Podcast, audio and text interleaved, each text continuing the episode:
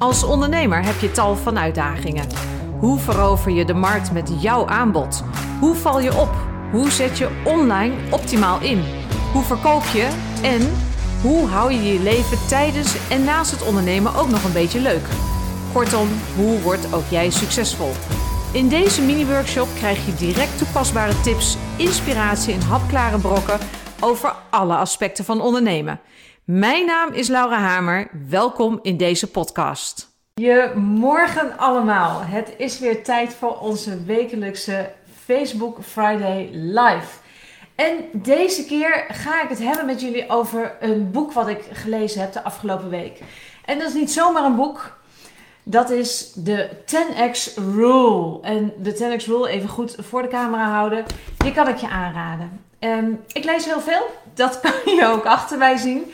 En uh, er zijn ontzettend veel boeken waar ik van alles uithaal waarvan ik denk, wauw, oké, goed. En er zijn boeken waarvan ik denk, zo, die zou iedereen moeten hebben. En daarbovenop zijn er een paar boeken waarvan ik denk, ja, die moet gewoon op mijn bureau blijven liggen. Want ik wil hier iedere dag aan denken, want dit wil ik leren. En op het moment dat ik zelf graag iets wil leren, dan gun ik het jou ook om te leren. En um, dit gaat niet over marketing, dit gaat niet over sales, dit gaat niet specifiek over het leven.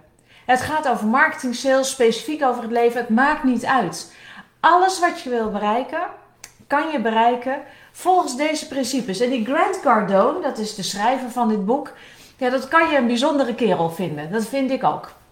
Um, op het moment dat ik zo'n soort boek tegenkom waarvan ik denk: wow, dan begin ik daar ook met anderen over te praten. En afgelopen week um, toen sprak ik iemand en die zocht het ter plekke even op, dat boek. Hop, even op zijn uh, mobiele telefoon en die komt die schrijver tegen. En die schrijver die staat naast zijn privévliegtuig met een gouden horloge om. En nou ja, um, de reactie was, ja, Getver, zo'n vent, is een echte Amerikaan. Nou, daar kan je op deze manier over denken. Maar ik ga ervan uit dat jij daar net even een stapje overheen kijkt. Net even over dat muurtje heen kijkt. Want ja, dat is hij ook. Het is een man met een eigen vliegtuig. Maar als je goed naar hem gaat luisteren, dan hoor je ook dat hij een gigantisch deel van datgene wat hij inderdaad allemaal verdient, ook weer weggeeft aan goede doelen. Dat zijn de dingen waar ik van hou. En hij deelt datgene hoe hij zover heeft kunnen komen. Want het is niet iemand met een gouden lepel in zijn mond toen hij geboren werd.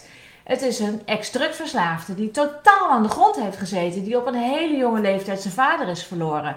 Kortom, het is iemand die gewoon het leven meemaakt, nare dingen, verdrietige dingen, heftige dingen heeft meegemaakt en zichzelf daaruit heeft weten te tillen. En ik geef jou de tien, ik noem het maar takeaways van dit boek, waarom het mij zo aanspreekt. Want het gaat mij er niet om dat je een privévliegtuig uh, gaat kopen en gaat bij elkaar werken. Kijk, als dat je doel is, dan help ik je graag. Is in ieder geval niet mijn doel. Maar het gaat erom dat iedereen heeft doelen in het leven die hij graag wil halen. En dit helpt. We gaan kijken. Nummer 1 van 10.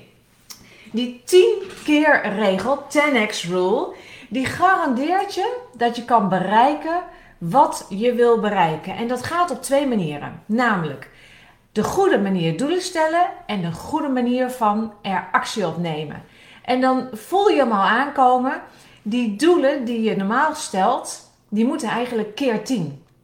En de acties die daarbij horen, die moeten ook keer 10 dat is eigenlijk wat het hele boek impliceert. En dan denk je, ah, oh, easy peasy, is dat alles? Nou nee, dat is natuurlijk far from easy peasy en er komt nog heel wat bij kijken. Hij komt er ook mee, hij zegt, ja weet je, op een gegeven moment kom ik de droomvrouw van mijn leven tegen. Ik zag haar lopen, ik wist, dit is er. Hij zegt, ja, als ik daar had gedacht dat ik gewoon even met, uh, hey, how are you doing? En een leuk etentje er vanaf dacht te komen. Uh -uh. Dit was iemand, daar wilde ik zo graag mijn leven mee delen. Ik ben uiteindelijk met haar getrouwd. Maar om die eerste date te krijgen, moest ik gewoon tien keer meer mijn best doen dan ik had verwacht. En daar zit het hem in. Het zit erin dat je denkt: oh ja, maar als ik hard werk, dan kom ik er wel. Maar het valt altijd tegen dat als ik maar hard werk. Het is altijd meer. Dus ga er nou maar vast vanuit dat dat tien keer meer is dan wat je eigenlijk dacht dat het inhield. En dan is de kans groter dat je je doelen gaat halen. Dat was nummer 1. Nummer 2. Nummer 2. Wat is de eerste reactie van iemand als hij zijn doelen niet haalt? Wat zegt hij dan? Meestal, mijn doelen waren te hoog. Ah, ah, dat zegt Grant Cardone niet. Die zegt nee, je massive action was te laag. Het gaat er niet om dat je je doelen te hoog hebt gelegd. Het gaat erom dat de actie die ervoor nodig is, dat die waarschijnlijk tekort is gekomen. Zo simpel. Mijn tweede takeaway uit dit boek. Als je je doelen wil halen en je haalt ze toch niet, dan lagen je doelen niet te hoog. Ehm, het gaat ook niet over de realistische doelen. Het gaat over welke actie heb je ondernomen. En als ik heel eerlijk ben en ik kijk naar mijn eigen doelen, dan heeft hij wel gelijk, die vent met een vliegtuig. We gaan naar nummer drie. Wat is succes? Nou, ik gaf daar net al even een voorbeeldje van. Dat kan voor iedereen anders zijn. Eh, succes kan zijn, uh, zoals hij dat als allereerste voorbeeld beschrijft. Uh, de vrouw van je dromen, de man van je dromen, daar een date mee krijgen en heel gelukkig mee worden in het leven. Het kan ook zijn dat jij eigenlijk ergens achter je hoofd hebt dat je een imperium wil bouwen en inderdaad een privévliegtuig wil. Nou, dit is niet helemaal mijn droom. Maar um, wat is succes? Succes kan zijn dat dat in je eigen bankrekening zit, in je eigen leven, maar het kan ook zijn, en dat is een veel mooiere manier van succes, en ook daar heeft hij het uitgebreid over. Het succes kan ook zijn dat jij iets achterlaat, dat je iets mee kan geven aan je kinderen, aan je vrouw, je man, je vriend, je vriendin, aan je vrienden, aan mensen om je heen, nog een veel grotere cirkel. Wat is succes? En succes heeft altijd te maken met passie. Dat zit hier, dat zit in je hart. En op het moment dat jij dat goed weet, schrijf het op wat voor jou succes is. En daarbij zegt hij ook nog: succes is eigenlijk een soort van morele verplichting. Je hebt van alles in handen wat jij kan. Je kan van alles hier, je kan van alles hier. En eigenlijk is het je morele verplichting om er een succes van te maken. En dat vertelt hij ook. Hij zegt ook: in ons gezin hebben wij afgesproken met elkaar dat het onze morele verplichting is om ergens een succes van te maken. En dat geldt ook voor mijn kinderen op school. Hmm, interessant. Daar krijgen mijn kinderen last van. In ieder geval diegene die zometeen eindexamen gaat doen. Nummer 4. Er zijn vier gradaties van actie ondernemen. En um, ja, die vond ik wel heel leuk. En naast dat ik het boek lees, luister ik het ook tijdens mijn ochtendwandelingen. En uh, dat is een beetje mijn ochtendworkout. Dan ben ik lekker in beweging. En dan loop ik in de zon of soms in de regen. Maar um, hij vertelt erover. En ik moest ook meteen lachen. Want hij vertelt het zo, um, nou zo duidelijk. Um, raw zou ik eigenlijk zeggen. Rauw is in het Nederlands een beetje misschien het gekke woord. Maar onomwonden. Zonder doekjes eromheen. Wat zijn nou die vier gradaties van actie nemen? Nou, die eerste gradatie is je doet niks. En er komt zo meteen een clue. Want dan denk je, huh, Waarom is dat? Dat is dus geen actie. Nee, inderdaad. Maar er is een clue. Want er is een soort van grote gemene deler op al die vier uh, stadia van actie nemen. In dat niets doen, daar ben je vooral bezig met excuses verzinnen. Smoesjes, komen we zo meteen nog op terug. Nummer twee is je terugtrekken. je nou ja, je mate van actie wordt steeds minder. Je gelooft er niet meer zo in. En het, eh, nou, het, zakt een beetje in. Dat, dat, dat herken je vast wel. In ieder geval, ik herken het wel. Dat ik dan denk, oh, nou, geen zin. Dat um, herkent iedereen. Hij ook. Hij praat er alleen niet over. Um, nummer drie, dat is op een normale wijze je acties ondernemen. Nou, oké, dan gaan de dingen zoals ze waarschijnlijk altijd gingen. En nummer vier, je voelt hem aankomen, dat is massive action. zo, zo, ik kan het niet zo mooi zeggen zoals zo'n Amerikaan dat kan zeggen, maar dat is echt knetters veel actie erin gooien. En iedereen die succesvol is, en dat weet jij ook, bij alles wat je hebt behaald waarvan je dacht, ga ik dat überhaupt ooit halen? Daar ben je echt als een jekko aan de slag geweest. Dat weet ik zeker. En met die enorme actie bereik je je doelen. Wat is nou de grote gemene delen van alles? Het kost je allemaal evenveel energie. En nu denk je, sorry hoor, maar als ik echt ga trainen met hardlopen, dan ben ik toch echt veel meer energie kwijt dan op het moment dat ik gewoon lekker een beetje op de bank zit te swipen en een beetje zit te zappen. Nee, want dat kost het lijf ook energie. En tegelijkertijd ben je dan ook aan het nadenken over, oh ja, ik moet dit of ik moet dat. Nou, dat doe ik morgen wel. Dan ben je misschien nog aan het uitstellen. En dat kost allemaal energie. Dit is alleen energie waar je niet van gaat zweten. Dat is een ander soort energie. Maar het lijf heeft daar nog steeds last van. Kost allemaal energie. En in plaats van als jij een appeltje neemt of juist die zak chips of helemaal niks neemt, laat staan, hè, die zak chips laat je staan. Stel je voor dat je wel die zak chips eet. Wat denk je? Heeft je lijf dan energie nodig om het af te breken? Zeker weten. Dus, niets doen, terugtrekken, normaal doen met je acties of massale actie, massieve actie. Dat kost allemaal evenveel energie. Alleen die laatste, dat is de aanrader. Oké, vier. We gaan naar nummer 5. Gemiddeld zijn is falen. Nou, dat is wel een heftige uitspraak. Want um, dat zou betekenen dat als jij gewoon lekker je ding doet, dat je aan het falen bent. Nou, daar ben ik het dan niet mee eens. Maar de onderliggende gedachte is: joh, als je maar gewoon een beetje zo en zo doet, dan kom ik er wel met mijn doelen. Nou, en dat is dus niet zo. Als jij gewoon blijft wandelen, hè, dat is een gemiddelde snelheid van bewegen van een mens om van A naar B te komen, dan ga je niet een marathon lopen. Voor een marathon lopen zal je echt forser in beweging moeten komen. Is het erg als je geen marathon haalt? Nou, als dat je doel niet is, dan is helemaal niks mis mee. Maar het gaat erom om die doelen. En als jij een doel voor ogen hebt en je wil ergens succesvol in zijn, wat voor jou succes betekent, dan betekent dat ook dat je in beweging zal moeten komen en dat je boven het gemiddelde gaat uitstijgen. En boven het gemiddelde uitstijgen, daarvan weten we ook wat dat betekent. Kom ik zo nog even op terug. Um, nummer 6. Nummer 6, dat betekent dat je de doelen die je hebt gaat stellen volgens de 10 keer regel, de 10x rule. Je schrijft ze op, je zet ze gelijk aan wat bij jou hoort, wat jouw missies zijn, alignment in het Engels. Dus het, uh, je doelen, kijk als jouw doel is een marathon lopen, dan ben je daar, eh, dat, dat hoort bij jou, dat zit hier. Dat zit niet alleen hier, dat zit ook hier. Dat hoort bij jouw levensstijl, bij gezond zijn, bij iets uh, doen wat een heleboel mensen helemaal nooit zullen doen in hun leven, waarvan ze misschien denken, dat kan ik helemaal niet. Um, dus je schrijft ze op, je brengt ze op lijn met jouw missie en vervolgens ga je ze iedere dag op de een of andere manier voor jezelf weer naar voren halen. Volgens meneer Cardone moet je ze s'morgens opschrijven en s'avonds opschrijven. Het maakt mij niet uit hoe je het doet, maar uh, hoe ik het doe, mijn doelen, die zie ik iedere dag. Um, dat staat ergens in mijn telefoon, in een lijstje. Dat staat uh, hier ergens bij mijn bureau. Zie ik daar wat van? Dan hangt daar wat van aan de muur. Iedere dag word ik geconfronteerd met de doelen die ik wil halen. En dat houdt je scherp. Oké, gaan we naar nummer 7.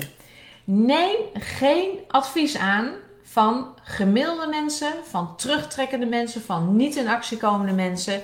Kortom, neem geen doelen aan van mensen die niet volgens die 10 keer regel leven. Dat is wat hij zegt. Nou, uh, ook daar kan ik weer een tikje kritisch op zijn. Maar ook hier zit weer gewoon echt wel een hele goede grond van waarheid in. Want stel je voor, jij wil wat bereiken. Je wil, nou, uh, een imperium bouwen. Ga het maar vertellen om je heen. Mijn doel is om een imperium te bouwen. Wat gebeurt er dan? Dan komen er allemaal mensen op je pad en die zeggen: joh, doe even lekker normaal. Zeker hier in Nederland. Als je met je hoofd boven het maaiveld uitsteekt, dan zou het zomaar kunnen zijn dat er iemand met een zeis langskomt of een grasmaaier. Um, moet je dan al die adviezen aan de kant leggen? Nou, dat vind ik dus niet. Hoor het aan, maar neem het niet voor granted. Neem het niet als waarheid aan. Want het kan heel liefdevol zijn bedoeld. Dat iemand zegt, joh, doe nou even rustig aan. Want jeetje, je werkt je helemaal over de kop. Het kan echt een heel liefdevol advies zijn. Waar je misschien wel heel even naar moet luisteren. Dat kan. Maar het kan ook zijn dat iemand zegt: joh, weet je nou zeker dat je dat moet doen? Moet je kijken wat je er allemaal voor moet opgeven? Uh. En dat zegt dan vaak wat meer over diegene die het zegt dan over jou. Want, en nogmaals, hier in Nederland is dat echt wel een ding.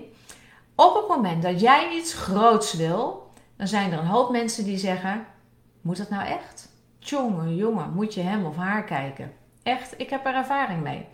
Ik was ooit zo uh, wijs om op de middelbare school te zeggen: God, zo'n festival. Toen had een uh, meisje van 10, 11 jaar van België, Sandra Kim, die had gewonnen. dacht ik: Oh, dat is cool. Zingen, dat lijkt me ontzettend gaaf. Dat zou ik ook wel willen. Dat heb ik nog anderhalf jaar mogen horen. Belachelijk. Nou, bizar en dat je dat doet. Nee, dat noemen we pesten. Beetje pesten. Heb, heb ik spijt van dat ik daar nooit heb gestaan? Nou, nee. Ik ben niet zo'n goede zanger. Maar ehm, het gaat erom dat, stel je voor dat mijn muziekleraar het had gehoord. En dat hij had gezegd, hé hey Laura, als jij dat wil, hè, dan vind ik cool dat jij dat gewoon een soort van voor je ziet. Zullen wij eens eventjes uh, na schooltijd een paar keer zingen? Dan gaan we kijken of jij een goede stem hebt. En dan, als je het echt wil, ga ik je helpen. Je kijken wat er dan gebeurt als mensen zo op je reageren. Zo reageer ik op mensen die doelen hebben. Ik knal het nooit af, ook niet bij mijn kinderen. Ik geloof erin dat als iemand iets wil behalen, dat hij het kan. En dan vind ik het gaaf om te gaan helpen. Bijvoorbeeld door te zeggen: ga dit boek lezen. Nummer 8. Angst is een goed teken. Alright. Um, als je angst ervaart, dan is de allereerste vraag ook wel: is dit een reële angst? Hè? Is dit levensbedreigend? Want um, uh, ook dan is het overigens een goed teken, maar dan moet je in actie komen. Bijna alle angst die je voelt, heeft niet te maken met een levensbedreigende situatie, maar met iets wat je uit je comfortzone heeft getrokken. En dat is goed. Dat is echt heel erg goed, want dat betekent dat je in de groei zit. En op het moment dat die angst zich aandient, dan is het tijd om actie te nemen. Want die angst die zorgt ervoor Oh, ik moet nu die klant gaan bellen. Oh, ik moet nu dit gaan opschrijven. Oh, nou ja, wat het ook is. Wat het ook is. Die angst die zorgt ervoor dat jij eigenlijk tot stilstand wordt gebracht. En je moet precies andersom reageren. Nu doen. Dus het vertelt je wat je moet doen. En het vertelt je dat je het nu moet doen. En daarom is angst een goed teken. Nummer 9. Kritiek. Kritiek is een teken van succes. Dat is wat hij stelt. En ook daar ben ik het wel mee eens.